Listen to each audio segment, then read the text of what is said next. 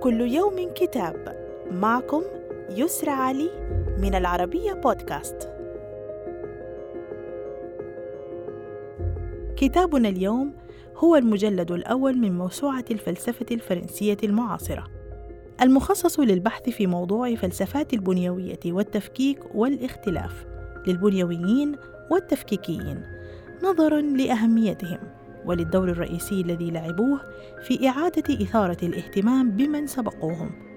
فقد كان لهؤلاء من أمثال رولان بارت وجيل دولوز وميشيل فوكو وجاك دريدا شجاعة إعادة قراءة كبارهم من أمثال هيجل ونيتشه وماركس وهايدغر والإضاءة على ما بقي محجوبا من أفكارهم.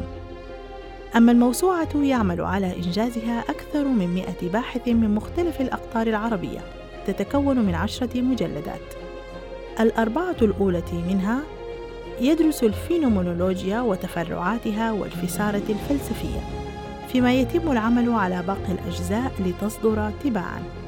وتخصص الأجزاء اللاحقة لدراسة فلاسفة التفكرية والشخصانية والوجودية وكذلك فلاسفة الجمال والهيكلية الماركسية والفلسفات التاريخية التفكيكية إضافة إلى الفلسفة المسيحية والفلسفات الاجتماعية والنفسية والتربوية وكذلك التطبيقية العيادية والأخلاقية والقانون والتقنية والإعلام وغيرها.